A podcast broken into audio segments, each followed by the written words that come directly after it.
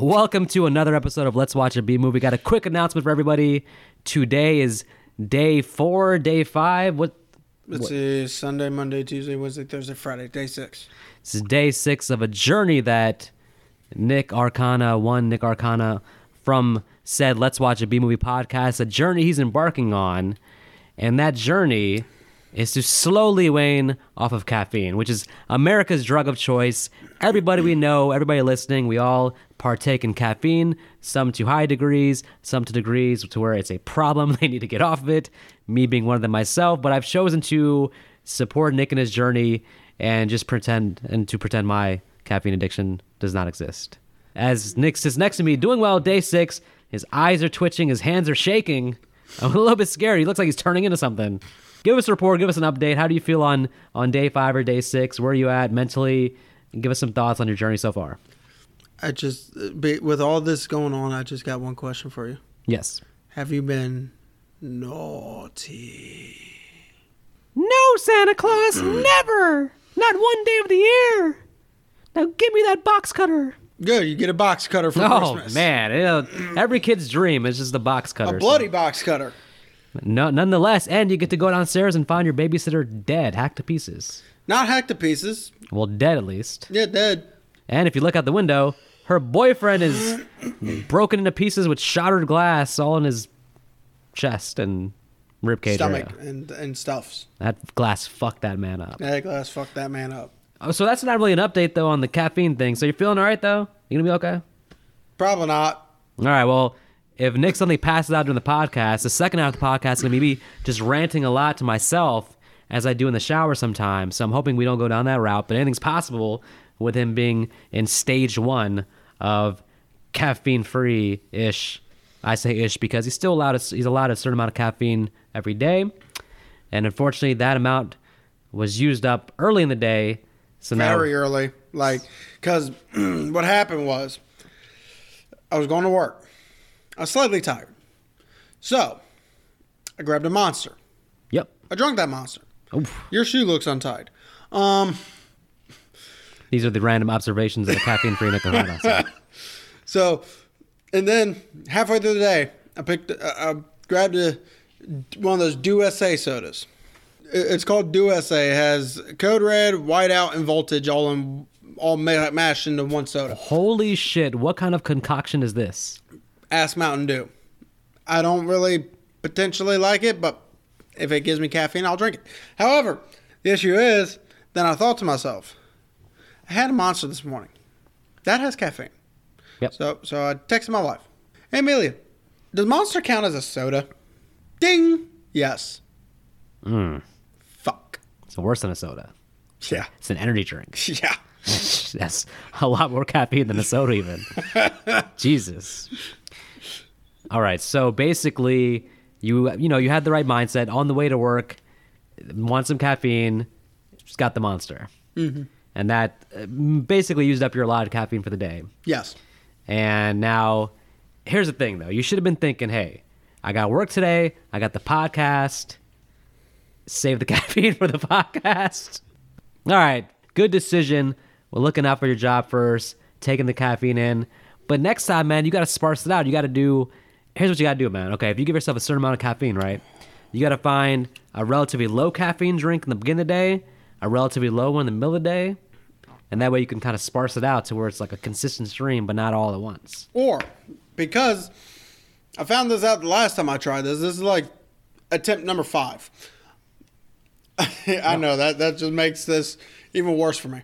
Attempt number five of me actually trying to cut out the caffeine. Uh, one thing I found out on my fourth attempt was that chocolate actually does have a little bit of caffeine in it. So when it gets colder, I will be drinking some hot chocolate every morning. Okay, there you go.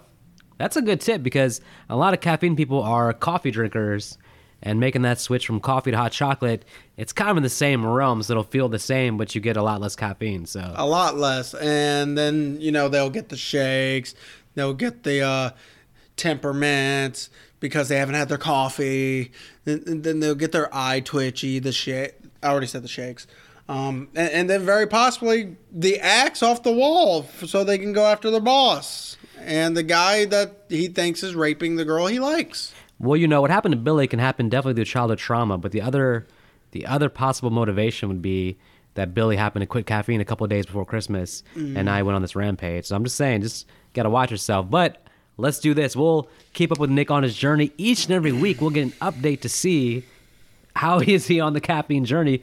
Because if he successfully can do it, maybe I'll make a New Year's resolution for myself to do it in the year 2024. Uh, that's right. That means two years from now, I will make the resolution for it. So, uh, but that said, Merry Christmas. Yes, Merry Christmas. It's that time of the year. Once again, last week, of course, we hit you with uh, Christmas Horror Story, and now we're completing our Christmas seasonal movie reviews with Silent Night, Deadly Night. And the whole theme here, of course, is that if you're naughty, then you- You're dead. You're, you're dead. Yeah, I mean, you know, some practices. Sometimes you, get, you hear the myth where you get a lump of coal, but it, And then Krampus comes, grabs you, eats you, and turns you into a toy for the next child. there's that story. But then there's a story of the axe in the head for being naughty, or if you're nice, the the bloody box cutter. Yeah, bloody box. Cutter. Hey, hey, I mean, listen, to each their own. I think you know I- I'm cool with just a typical Christmas dinner, some uh, some stuffing, some mashed potatoes, maybe some roast beef. Silent Night, Deadly Night is the movie we're doing today. It's a movie that I'd seen a long time ago, hadn't seen in a long time though, but watching it again today, it all came back to me, and, and now I'm gonna we're gonna talk about it. I think Nick, this might have been the first time you've seen it. Yep, first time I've seen it, and there's only one person I actually recognize in this movie, Linnea Quigley, God respect the hustle. She's in some good movies. Night of the Demons. Even think about the zombie she turns into, Return of the Living Dead. Yeah, she she was she classified as the main zombie besides Tarman. Yeah. She was, Well, she's the only one that we have some kind of connection to because we've seen her in human form. and then she somehow gets a really weird like raw mouth. And that scene where she comes up, where she comes up on the cop, whatever, Yeah, and her mouth is just wide ass open. Like what the hell? and it came out of nowhere. It was just so man, great movie. But yeah, she's the only actress in this movie that I even sort of recognize, and I really didn't because I thought she was the first woman at the very beginning. See, I didn't look at the cast list beforehand, so I didn't know she was in the movie until you actually pointed out. And I've seen it before, but interesting. I- Like I said, I'm guessing she's in a lot of movies that I haven't noticed her in, but now I think I'll probably be more conscious of Linnea Quigley. That said, so um, a big shout out to Tubi, who has all the Silent Night, Deadly Night movies. Yes, folks, there's about what five sequels, Five, and Five then you got the remix. and the remake. Of course, there's always a remake. I just don't know the remakes on Tubi. Well, I'll say this, folks. I'll tell you guys ahead of time. The sequels, I was looking at the ratings on IMDb, and it's not like IMDb is like the be all end all, you know, uh, barometer of movies, but I think part two has about a 3.6. Part three is no better. Part four is also in the threes. I think one of the sequels maybe gets, gets in the fours, but apparently the sequels go down the route of the Children of the Corn series where they're all not worth a damn except the first one. Oh, they're not. They're not giving me like a very very small clip of uh, the only good part in the movie. For oh wait, actually here it is.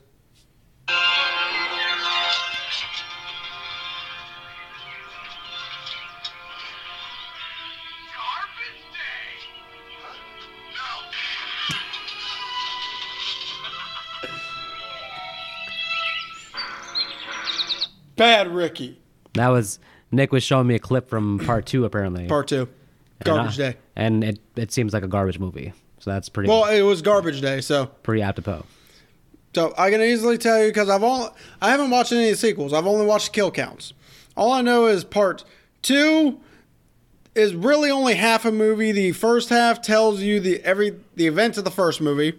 Which if you watch the first movie, that first half, you might as well just turn the damn movie off because fuck, we're just getting a rehash of the first movie just through someone else's point of view. Okay. And then then there's the later half where he goes on some kind of killing rampage with You're talking about the brother. Yes, the brother Ricky, not Billy. The third movie follows Ricky again, but he's played by Bill Moseley. Make of that what you will. Fucking Bill Moseley. Fucking Bill Moseley. This guy is the new supernatural. On every single podcast, Bill Moseley's got to make an appearance. Well- Bull- bullshit. Well, then, are you ready to hear something else? You you know the movie 2001 Maniacs, right? Yes. With Robert Englund. Yes. In the sequel, Field of Screams, they replaced Robert Englund with Bill Moseley. You know, I think there's uh there's too much Moseley happening here lately. So, and you know, we need we're we're not we're not making the Moseley of this podcast by including him so much. So And then part four was a cult movie. Make of that what you will, with insects. But don't let's not confuse that with cult classic No, just no. and a cult. I guess. Yeah. And then the fifth movie goes back to Christmas, but still doesn't follow like the main story from the f- first three of following Ricky or Billy. All that to say, folks, if you're like me, I don't feel any inclination to watch the sequels. Neither do I. I watch the kill counts. I'm fine. Yep, there's always a kill count. So, all right, let's dive in to Silent Night, Deadly Night. So We start off with them visiting Grandpa. we meet a family in a car who's traveling to reach or traveling to meet Grandpa, who is uh, locked. Well, he's in a he's just an old folks home. a mental institution. Do you think that's what it is? It said Utah Mental Institution. That's it. That's what it is. that will explain it. Okay, because Grandpa, from what I'm gathering, is basically catatonic and doesn't speak anymore. See. And we see that they go see Grandpa. You know, the father and the mom try as best they can to communicate with Grandpa, and Grandpa clearly is not having it. He's looking straight ahead, lost his own thoughts, will not communicate with his own son. Right. Now, Or daughter. yeah, and but that said, the the nurse, the young nurse, really there to just figure out the billing and figure out, hey, how do we get our payment this month? I believe takes the mom and the dad into another room With the baby. to discuss that they've raised the price and that they're going to be charging them more each month. Yes. Similar to Netflix, this is how this uh, you need a nursing, you need a you need a mental help, you need a mental help institution. You trying to tell me something? Not, no, I'm saying it should, it should be called "You Need a Help." uh, you remember from Return of the Dead, right? Yes. The place they worked at was "Uneeda Supplies." You need a. So they they should could have used that here. That's what I'm saying. Um. Anyways, yeah. So they go to a back room, and for some reason they take the baby, but they tell Billy the kid to stay sit there with Grandpa. It, it's so he can feel comfortable to get out of his shell. by sitting with his catatonic grandpa who won't speak to anybody. Correct, except to Billy. These are the worst parents since Home Alone. Because we find out Grandpa apparently likes Billy enough to wake up. Not later than two seconds after they've exited, and it's just Billy and the grandpa, the grandpa wakes up. What the hell? He's cured. He looks over at Billy and he starts. Rambling off about Santa Claus coming to kill him. Now, Billy's a little kid, a very impressionable kid, so, you know, he's already a little bit uh, intimidated by Santa Claus. So, the worst case scenario is for Grandpa to fill his head with the idea that Santa Claus is a murderous villain who's gonna kill him. And then goes back to a catatonic state. Maybe without the caffeine, you shouldn't try to speak that fast. And then goes back to a catatonic state after the parents come back. Now, I want to call attention to one detail that I thought was it was the first thing that made because at this point in the movie, it's only five minutes in. I'm already like, what the hell is going on? I, I at this point I can't judge the quality of the movie, but there's one thing I like about this scene, how it's written. The grandpa asks Billy, like, um, you know, have you been have you been naughty? And no, no, no, no. He says, have you been? He says, have you been good? So he asked Billy basically, have you been good? And Billy, like most kids, would be like, "Yes, Grandpa, I've been good." But Billy's just like, "Nope." Billy is like super honest about like him just not having been good, and that leads Grandpa telling him that he's gonna get killed. He says, "If you see Santa Claus, you, better better, run. So they come out the room, and yeah, Grandpa slips back into uh, whatever his mental state was previously, which begs the question because the movie doesn't really spell it out, but my thought was maybe Billy was imagining this. Billy has quite the imagination, so perhaps, maybe, he dreamed up Grandpa uh, warning him about Santa Claus because I can't figure out why Grandpa would, would rant to him and then go back to Ca- Or Grandpa just does not want to speak to uh, son and daughter. And so acts like this. or anyone because apparently when he's in this home, he doesn't talk to anybody. Which is funny because it, they said they moved him in there before their arrival. Question I got because he wasn't in a wheelchair. No. He was in a regular seat. So does that mean he does get up and walk around? I think so. How catatonic does this man do you need to be before you just stop having mental mental functions at all? Let's say he's completely insane, Oh yay. and that explains him ranting to Billy. Sounds about right. That that okay, I can buy that. If he's not insane and he's consciously chosen to rant to Billy, maybe maybe the grandpa had a bad experience with Santa himself, because he seems pretty worried about Santa Claus. Yeah, well, and meanwhile, we get Santa Claus going into a store Yeah, he's there to get a Slim Jim, a pack of cigarettes, get some gas, and 31 bucks. and 31 bucks. He's trying to stick up the clerk. Whatever money's in the register, hand it over, and he's probably going to go buy some alcohol with it. But fortunately, the store clerk thinks he's uh, thinks he's Wyatt Earp, and immediately goes for the gun beneath the counter. But he does it way too slow and way too obvious. You are not that dynamic with the gun, sir. You should stick to being a store clerk. And now, because of your your silliness, you get shot by Santa Claus. So there's two things I have an issue with with the when it comes to this scene. Actually, the first one is you you he sees the gun right in his damn face. yep. What makes him think that this guy? Because you can tell by the guy the way the guy's holding the gun, he's not shaking.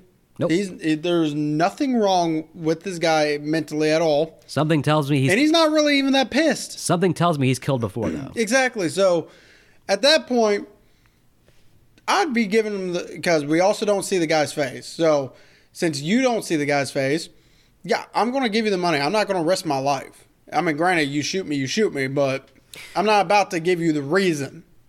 Yeah, he made a decision in his brain at that moment to go for the gun and put his life at severe risk. My bigger problem, even more egregious, this store clerk, he knows how much damn money's in the register. He knows that register has $31 in it. He's, he just got himself killed to protect $31? Yep.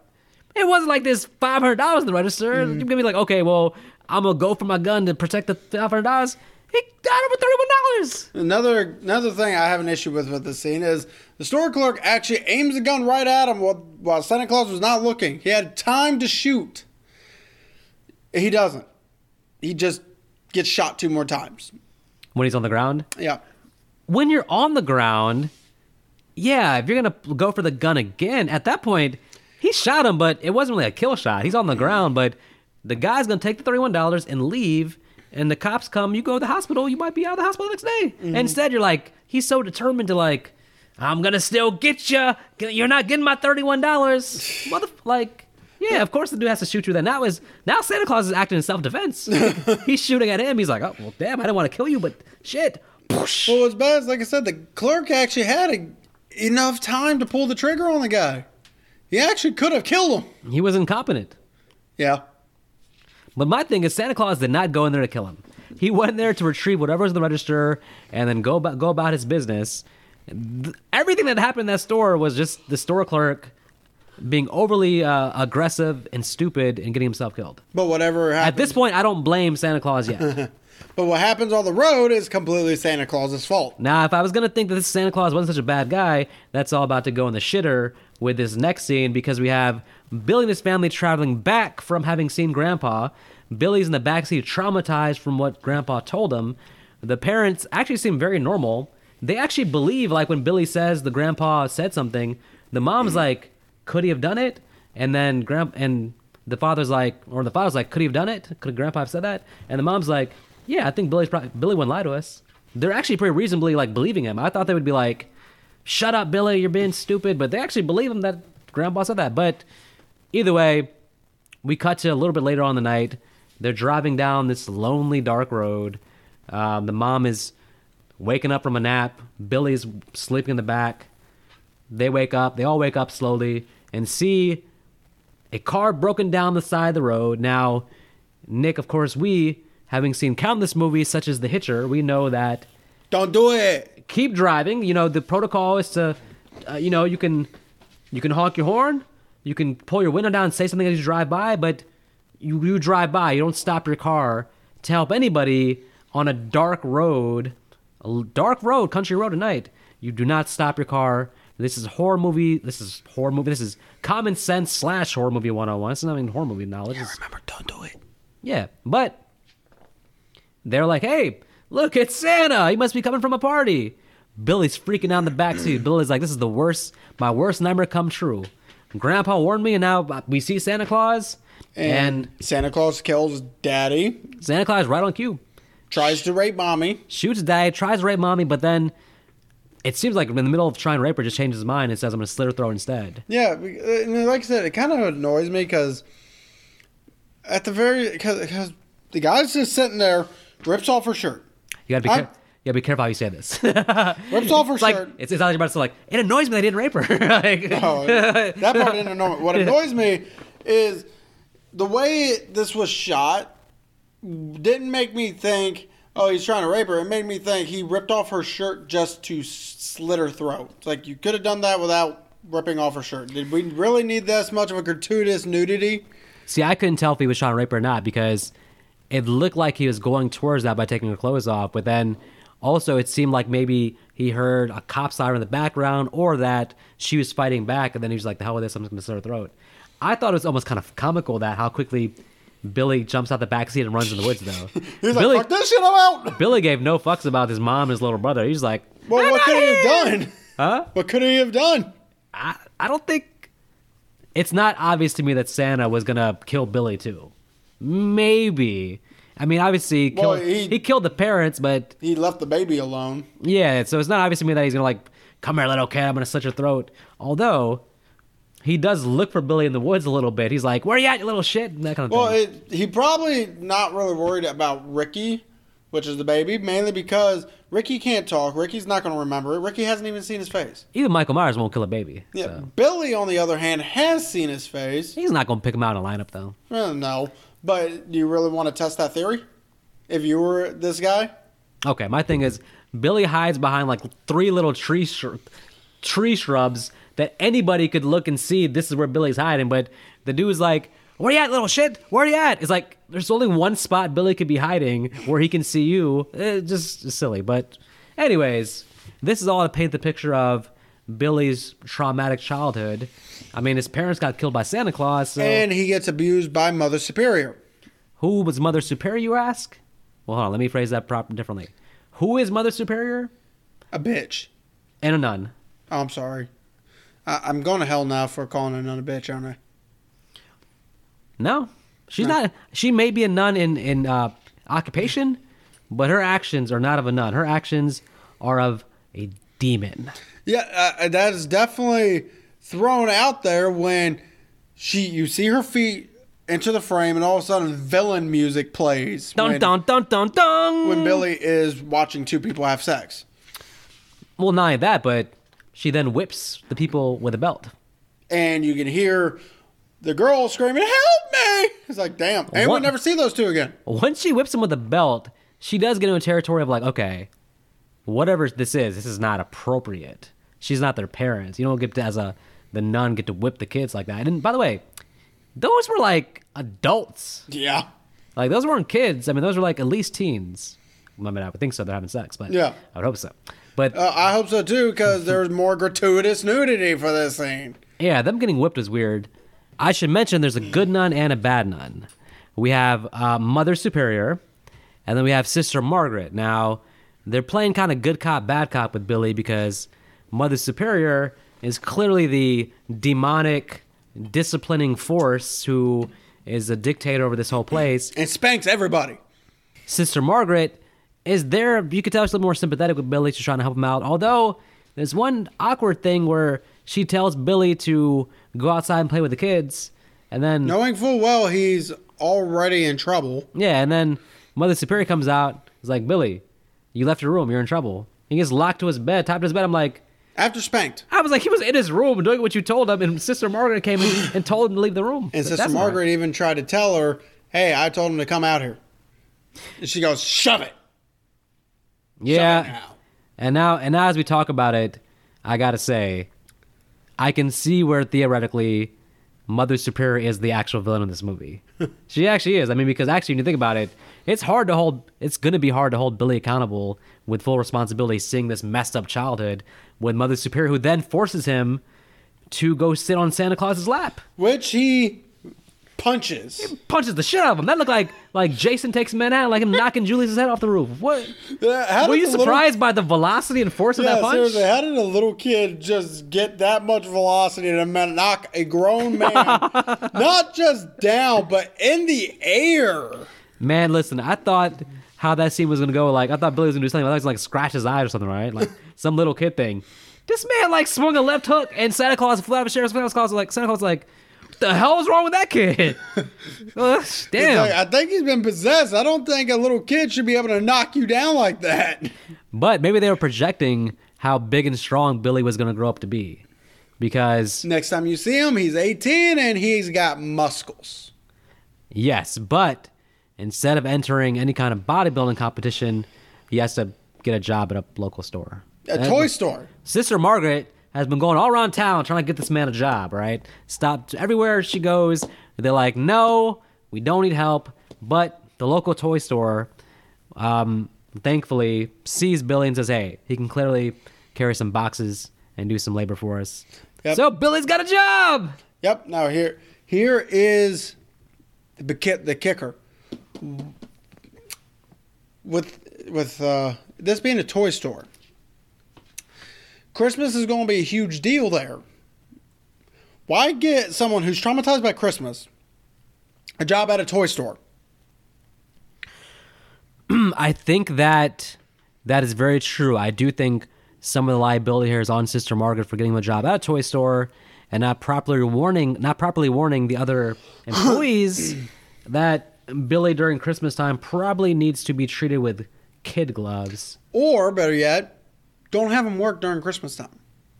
He wouldn't get that extra Christmas pay though. Fuck that. Look, the man needs money. That's what he's working for. So Well, he's gonna get it. he's gonna he's he's going to need money for lawyer fees. All right, he's gonna kill somebody. No, he's gonna he's gonna get it because he's gonna kill everybody and then go through the damn registers.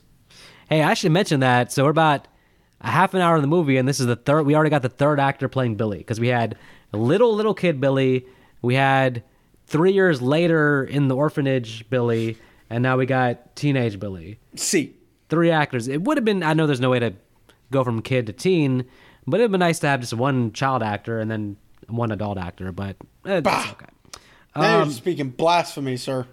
So this part of the movie, the next like ten minutes, is very interesting because We get our work montage. Yeah, this is like not like any slasher movie I've seen because we get like a Billy adjusting to normal life. Apparently, there's a three month sc- um, time jump to from when he gets the job into Christmas time. Wait a minute, is this a slasher movie?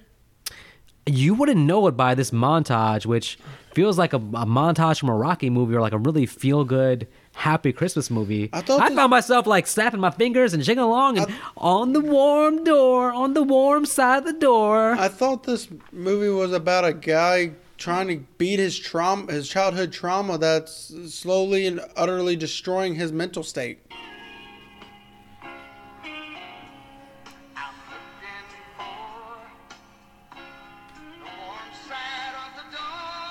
This is like so unique for a slasher movie. What? The fuck is wrong with you? What are you talking about? Why do you like music like this? It's so happy-go-lucky. This makes me feel like drinking hot cocoa on Christmas morning. This even though I makes don't me celebrate want to Christmas. turn this off and listen to 12 by fi- by uh, Insane Clown Posse. Oh God! Listen, I'm all about the '80s montage, and this music is made put a smile on my face. Now, what's funny is during this scene, we're seeing Billy having the time of his life. He's becoming a normal teenager. He's enjoying life. The classic moment where his By co- law, he's an adult. He's 18. what poor Billy doesn't know is that unfortunately Christmas is right around the corner. He does know that, but his boss Mr. Sims. ask him to dress as Santa Claus. And this will be the downfall of Billy the Kid because, hey, the man. you said Billy the Kid. Western killer along with a Santa Claus killer. yeah, I think Okay. so. Um, they should have got Emilio Estevez to play the. Probably wouldn't have been as good.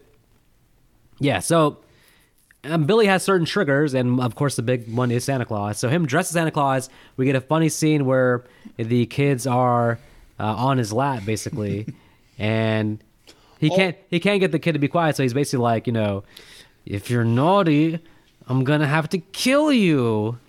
And the kid gets quiet, and the, the parents are like, "He's so good with the kids." They just like his muscles. I gotta say, for not being a comedy, some of the lines are actually do make me laugh in this movie. There's some nice dark humor here. So this is also where the movie starts doing something where me and you figure it's where because we're watching an unrated cut, but the quality of the filming goes down every now and then. Yeah, you feel like you're watching a movie, but then for a moment you feel like you're watching the Blair Witch Project or a handheld cam type movie, found, Yeah. fo- found footage. Yeah, so I'm so we're figuring that they uh that these are scenes that were not in the original theatrical cut, which I'm now glad I don't have to watch the theatrical cut because that would have made no sense with at least one of these kills that we'll get to when we get to it. Anytime you can get an unrated version, you get the the more gore kills. It's always a plus with these. Yeah, of but the but uh one kill literally would have cut to him jumping out and decapitating someone to his friend screaming instead of us seeing what the friend is seeing. that's true. Because if you notice the quality there, it, the whole thing from the time he cuts to us actually seeing the body is all low quality. Wait, So- so, wait, so let's let's take a step back. So okay, so um, quality aside, uh, basically, let's talk about what triggers Billy. Santa Claus. Oh wait, his girlfriend. Well, they're they're having this big old party. This party, which you know my my job is never close the doors. Like, all right, time to get shit faced. But Oh, that's because you work for Geico. You've already sold your soul, bud. that's gonna have to be edited out for Okay, sure. Okay, fine. Hold on. Um, I got some. That's because you work for Gecko. You sold your soul, bud. could have said you worked for an insurance company. Okay, fine. All that's gonna be edited out. I don't want to tell anybody where I work anyway. So Well, you work for an insurance company, so you already sold your soul, bud. even that is gone. Let's stop talking about employment. All right. Um. All right. Anyways. So Actually, anyways. so you're evil since you work for an insurance company. oh my company. god. Saul, Jigsaw definitely coming for you. You serving people Subway? That was evil. All right. Should have uh, referred them to Quiznos. Well, Asshole. especially since damn, uh, we find out the tuna is actually not tuna. Oh, yeah. After I've been eating the tuna sandwich my whole life, it's the only one, I, only one I like there. So, all right, all right, all right. Well, you This, better is- hope the roast beef comes back. this podcast is going long. Let's get focused. We already have 45 minutes. I'm trying to get the categories like the next 50 minutes, We're like at the beginning of the movie. Holy fuck! I don't want to No, do we're at the first kill. almost. So, anyways, it's Christmas party, and the boss makes a mistake of giving young Billy his first sip of that devil's juice called alcohol. Devil's uh, juice. I'm just fuck trying was to- it ever called that? I, I don't I think it should be called that. That's all I'm saying. It's the devil's juice, all right, like the devil's candy. Now the point is, What's devil's candy?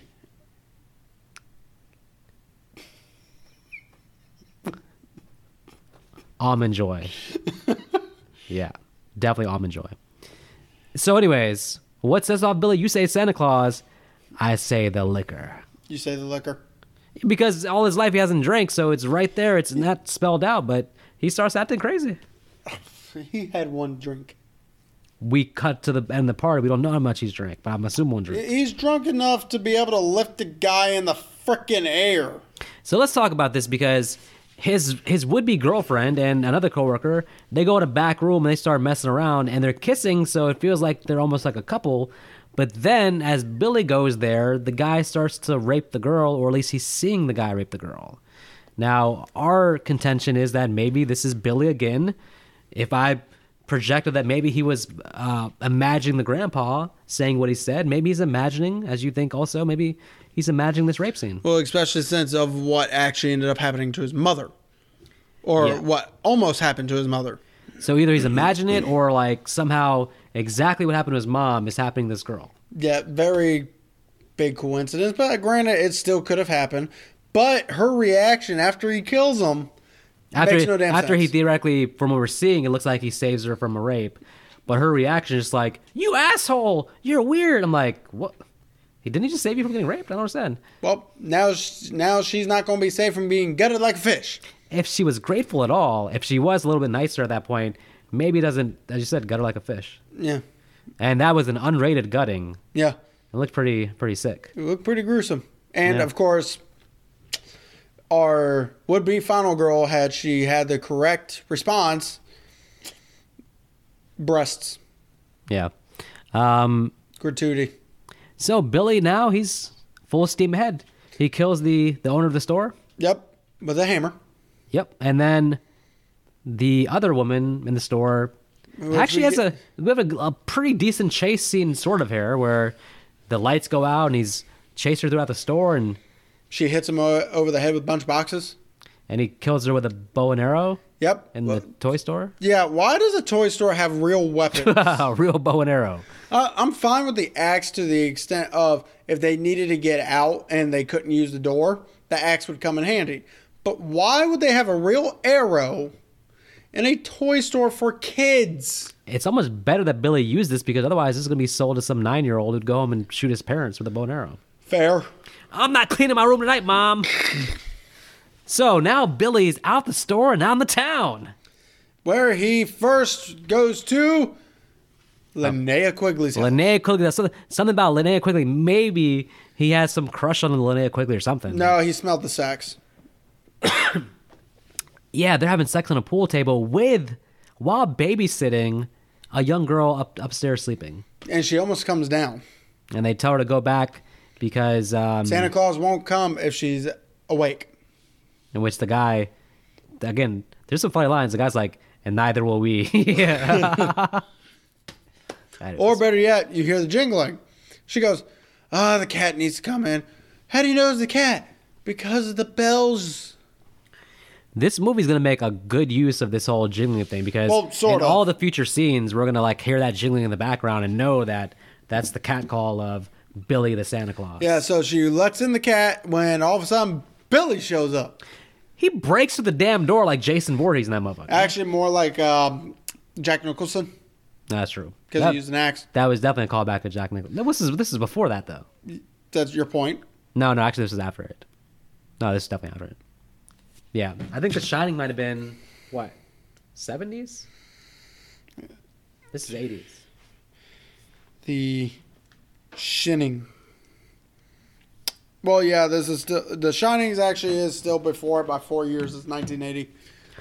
Uh, whoever made this movie, I've been thinking since I seen it that he's definitely a horror movie fan because Billy's whole background feels like a combination of like Norman Bates and Michael Myers and stuff. So a Shining reference here is right in line with him like giving all these uh, homages to horror movies. And then he gives her a few extra piercings in her abdomen and back and insides, her intestines. she has a decent chance to get away with it. The problem is he lifts her up, and she happens to there happens to be a deer head on the wall. Yep. with big horns. Yep, and she shoves Linnea Quigley through the deer horns. Well, hey, Linnea Quigley, you were here for a moment. We'll see you in some other movies, but you got to go here. Yeah, well, here comes an actual here comes an actual fight scene. Most horror mo- horror movies, especially slashers, don't have this. Where Tommy wins the fight first round. Tommy the boyfriend. Yes. He wins the fight the first round.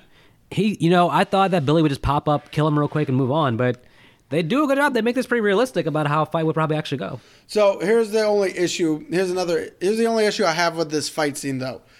So the whole time we notice when Billy walks, he has the jingling of the foot because of the jingle bells on his feet. Yes.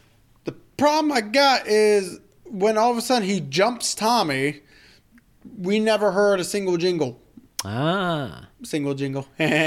um, it's a little bit nitpicky, but I see what you're saying. It's still, it's kind of like what? Did he take the jingle balls off before he jumped Tommy and then put them back on later? Maybe. Yeah. I'm gonna say yeah. I'm gonna say so.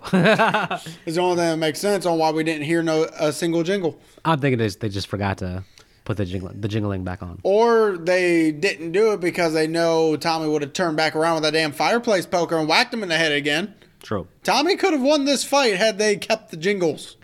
I love what happens to Tommy because Tommy gets thrown through the window. And I've seen 11 Jason movies where the character gets thrown through the window, lands on the ground, and they just show them on the ground.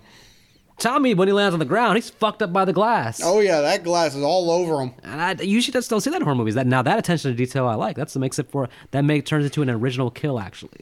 Well, let's go ahead. I think the next one was the uh, two sledders. The sledders, man, I just like this whole setup because this actually again gives you the Christmas feel.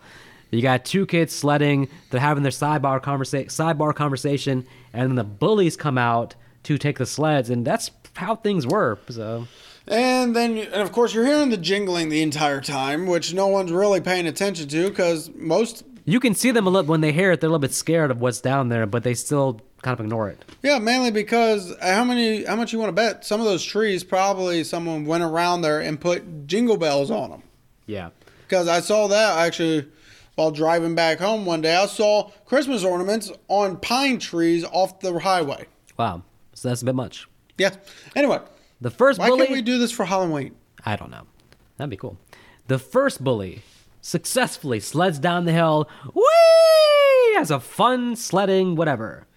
Second bully, the one we really don't like. Gets his head chopped off. So sled comes all the way down, decapitated, and the head rolls down So, behind and it. this is where I said the theatrical cut would have been a little bit jarring because if you know if you pay attention to the low quality, high quality, you see that most of the time until this point, a lot of the low quality only gives you a little extra gore. Right. Nothing to, no, nothing that you would not understand what's going on. Right. Whereas in this one, what you see in high quality is the axe coming down, cuts the and hits the guy, and then all of a sudden the fringe starts screaming. What we don't see is in low quality is this head is gone. Okay. I think that uh the way this scene is done now, I think well we'll get to it, but I think this is just like really fun scene though. And the end result, there's such a good payoff with the head rolling down, the decapitated head. But let's move on. Yeah, let's move on because we got Sister Margaret On the sleeping trail. at a, co- a cop station. When did Sister Margaret get there? Well, she went to the store and found dead bodies. Oh. And from there, I'm guessing she went to the police. And they kind of come to the conclusion that, hey, Billy's heading back to that orphanage. And they're like, hey, let's. And they call the orphanage, but some kid is calling 900 hotlines and leaves the phone off calling 1 800 get me out of this orphanage. and then we get Bar we get to meet Barnes who unfortunately for him shoots someone he thinks is Billy but instead come to find out it was what Father Thomas yeah, it was somebody else who was going to basically dress up as Santa. and the pro and the reason and even though Barnes said freeze and the guy didn't so he assumed that's you know he was just given the orders shoot if necessary Right. felt like it was necessary and then for come to find out the father was deaf They should just call Barnes Officer Hawkins. Yeah, problem is this Barnes actually is a little bit better than that that Officer Hopkins. than the Halloween Hawkins. Um, all right, well, we might as well get at the end now. Basically, if anybody's curious about how this wraps up, I feel like there's a miss here because the nun didn't get her come up her comeuppance. I think what the audience wants is Billy to take uh, Mother Superior, it's line her up right in front of him, and put an axe right in her head. But we don't get that. Instead, Billy gets shot, which I do want to mention. The cop's stance is the same stance I had to learn when I was in the military. So Oh. nice little attention to detail with that. Okay. And then Ricky looks at Mother Superior and says, "Naughty." And we get that classic uh, twist ending with the villainous music as we get the freeze frame and the cut to the credits, letting us know that there will be a sequel that nobody should watch. Exactly. So categories: best performance. You know, Linnea Quigley. no. Oh, you want a serious answer? I'll, I'll okay. give I'll give an answer first. My best performance, man. The, I mean, the easy choice is Billy, adult Billy, but once he's Santa Claus, he really doesn't do much acting wise. I gotta go. I mean, listen, the only likable character is Sister Margaret, hmm. so I almost got to go with her because she's the only one that actually has a character, like a real thing going. You could say her, or you could say Mother Superior. I feel like, but I'm gonna lean Sister Margaret. Is that her name? yeah. Sister Margaret, because I feel like she's the only one that you actually come to like in the movie. So I'm giving it uh, seriously to Mother Superior just because she played perfectly of an extremely hated woman, villainous woman, de- almost demonic, to the point where you believe that this woman, even in her own twisted sense, still felt like she was doing right. I'll, I'll admit this, even though I didn't give her best performance, it did feel like she almost was too good of an actress for this kind of movie. Felt like she should be like like acting opposite Meryl Streep, which is high praise, but Yeah, maybe it's just my actual dislike and hate of, and means she did a good job. My hate of Mother Superior that's make, making me not give her best performance, but maybe that means she did a good job though. Hmm. Worst performance. Oh man, this one's a tough one. I'm giving it to Grandpa. I mean, no, I'm giving it to Grandpa because Grandpa was He- crazy. I didn't really give two shits about what he was saying. What? He, he literally was just like, ah, I was like, damn, man. He- if I didn't have subtitles, I wouldn't have known what you were saying. He put in his head that basically if you're naughty, then Santa's gonna kill you. That's the whole story of the movie. I still give it to Grandpa. Okay, I'm gonna give it to Billy number two. You got Billy number one was a middle, little kid. the middle Billy. Middle Billy was cringe. Now, maybe because I, I just hate child actors. So I always So rate you're child not actors. giving it to the youngest one No, he was kind of cool though. he was like, because he's like, fuck this shit, I'm out. he's, who who tells his mom? He tells his mom, "Mom, you shouldn't say that about Grandpa. You're naughty. Santa's Even- gonna kill you." Even though earlier in that he said, why are we even visiting him? Yeah, I don't know. I don't. The the way that the young young Billy was acting, it kind of just felt like okay, this is gonna be like a cheesy movie. But middle Billy, I don't know. I just didn't sympathize with him or anything. I just felt like he was overacting, and that's okay. He's a child actor. Right, best scene. I, you know, it's tough. The two scenes that come to mind are the scene with Linnea Quigley and, and then the fight with Tommy. But for me, man, if I go back on YouTube and I'm gonna show some like a, the movie, I think just that sledding scene is like a nice, tightly self-contained. Nobody has to even like know what the movie's about, and you can watch that scene and be like, "Oh, Killer Santa Claus." Sledding scene for me. Hmm. Uh, be honest, I have to give it with a sledding scene too, just because of that one little misstep with the jingles not jingling in the Tommy fight scene. Mm-hmm. You know, there's so many ways they could have still kept that. Yeah, Tommy would have known Tom, that uh, Billy was there, but still giving it away because Billy was obviously still stronger than Tommy. Wait, So- wait. I'm I'm gonna change mine. Montage, hundred percent montage. Yes. It's like that damn song. That montage. No, that whole scene is so. That's that's like '80s personified cheese, baby. '80s cheese. Yes. I'll Get- give you get- 80 inject me with that cheese. oh yeah, here's real '80s cheese. Worst perform performance. no. Here's real 80s cheese. Worst scene. For me, is the montage scene. Just because you How- like it so much. How dare you? The disrespect of the montage. That montage is what '80s movies are made of. Just because Um, you like it so much. You know what? The whole uh, one complaint about the movie, I do feel like the childhood stuff goes a little bit long, and the whole thing in the orphanage with him being tied to the bed and all that. I, I just would have. You, you did notice that he, if he really wanted to, he could have just stopped struggling, left his arm back, and just slipped right through. Yeah, maybe that's the reason why I hate Middle Billy too. Just that whole orphanage scene set up. I feel like we already got the reason why he's traumatized. You could have had him, um, you know, do the Santa's lap thing, but him tie the bed and all that. I just felt like that was a waste of time at that point. okay, what would you want to explore more? Motherfucking Grandpa. I need to know wh- how did Grandpa get like that? Was Santa. was Billy imagining that, or did Grandpa really come out of his cat- catatonic state simply to destroy his grandson's whole life and future? I thought by, at the end of the movie, I thought that there would be something where Billy somehow goes back to kill Grandpa or visit Grandpa. It's only 10 years later. So maybe Grandpa theoretically could still be alive. I thought there'd be a bigger payoff with Grandpa, but Grandpa's never seen again. So we never understand, like, was this old man just like that sadistic to destroy his grand grandson's life? So don't for me, what I want to explore more is actually, to be honest with you, would be our protagonist, the cops, because yeah, this is Billy's story, but at the same time, we still don't really, didn't even really meet the cops or even know that the cops were on this case until almost the, almost the climax. And come to find out, they've been on it since the damn store murders. That leaves what three, four murders that we did not really get to watch. You saw them give the false thing where they almost killed the dad. Yeah, but that's Um, about it. That's You made a point earlier, I think, off off off off record. Basically, well, you made a point when we uh, we were talking earlier that the um, well, you made the point basically the cops felt actually pretty competent and didn't feel like your typical the cops are here to screw things up and just be useless. Yeah, so it makes me wonder, like maybe at the very least, follow Barnes since he had a little bit more pivotal role at the end there. Maybe follow him a little bit of actually investigating everything that's going on. Him being Yeah. kind of the lead investigator, with him leading to him doing that uh, accidental shooting. Well, not really accidental shooting, but mistaken identity shooting. Well, this is where I feel like the movie spent too much time in childhood because once you get to the adult stage, you kind of got to rush through things a little bit because you've spent the first half an hour.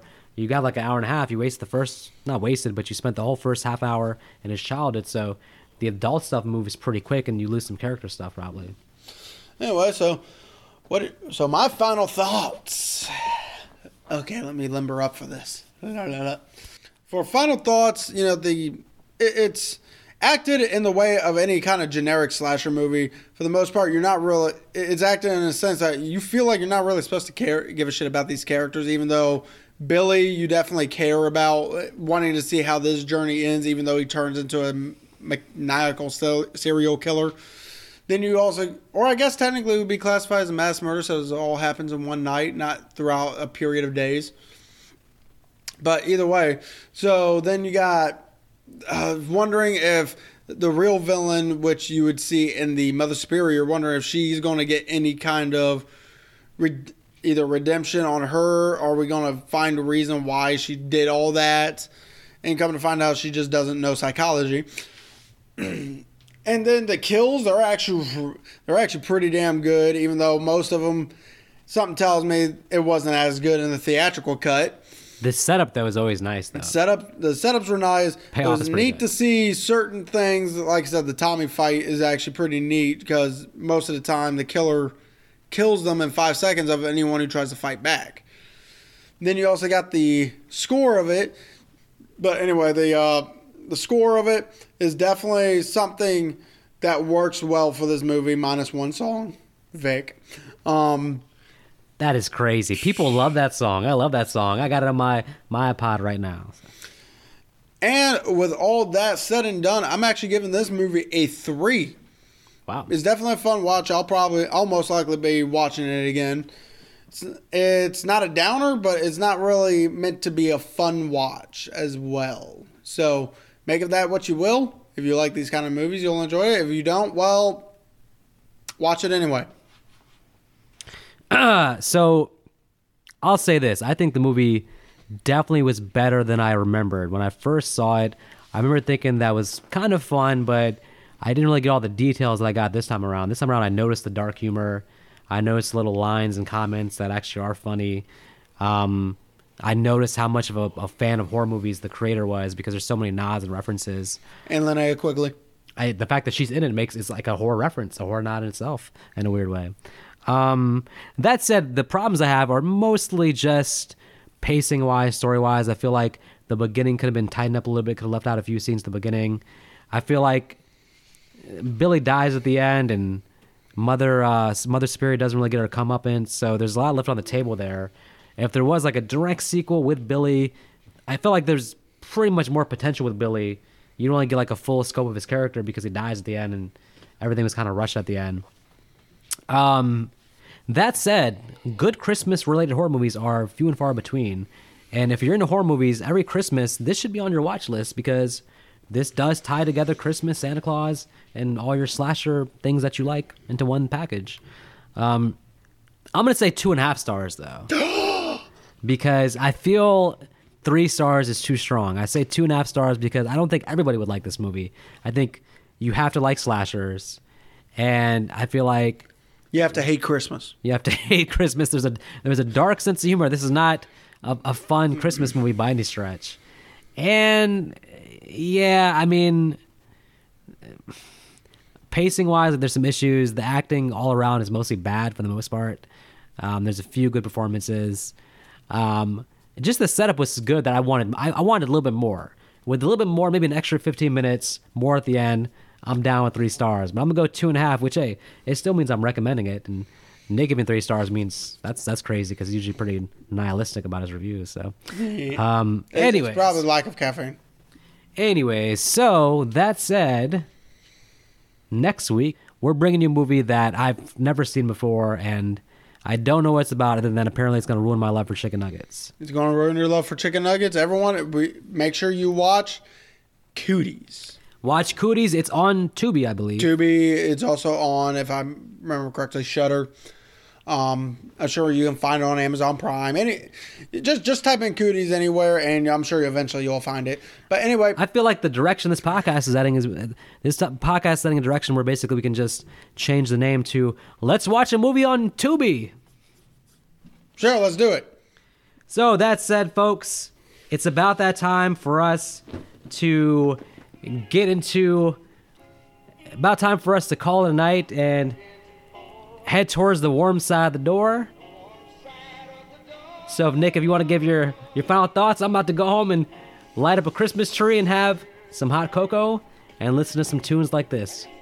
So you don't have to go home, but you got to get on that cold side of the door.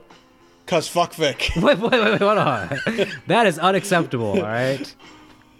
Now, to have a proper end note here, let's just say I got a better idea. You don't have to go home, but you got to grab a snowball and chuck it at Vic's head. do not be chucking snowballs at man, all right? Chuck it at his head, or better yet, pick him up, throw him in a snowbank. For all you folks at home, I leave it to you. Find your warm side of the door and have a Merry Christmas. Merry Christmas and a Happy New Year. Yes, and make sure you leave Santa some double fudge Oreos with almond milk because he's lactose intolerant out here. And if, you, and, and if you're Santa Claus, if you're listening, don't be leaving Nick no Mountain Dew on the Christmas tree because he can't drink it. So Better yet, um, most likely Santa Claus is actually Mel Gibson with one eye because his other eye got shot out. So, at the end of the day, just don't mess with the fat man don't do it. Don't mess with the fat man. and have a good Christmas.